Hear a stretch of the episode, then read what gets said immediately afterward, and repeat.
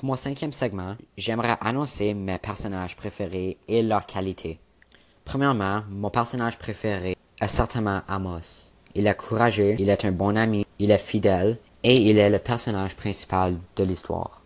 Amos avait le plus grand rôle et était présent à travers tout le livre. Mon deuxième personnage préféré serait Juno, car personne ne le croyait et il pensait qu'il était... Il comptait ses histoires et c'est tout. Il était sur le coin d'une rue, et lorsque Amos lui a redonné sa jeunesse, Juno est devenu le roi et a pu aider à Amos de se débarrasser de Karmakos. Il est venu de très loin. Pour conclure, personnage le moins préféré serait Yon le purificateur, car il était un menteur et un tricheur. Une chance que Amos était intelligent par contre. Je suis content qu'ils se sont débarrassés de lui.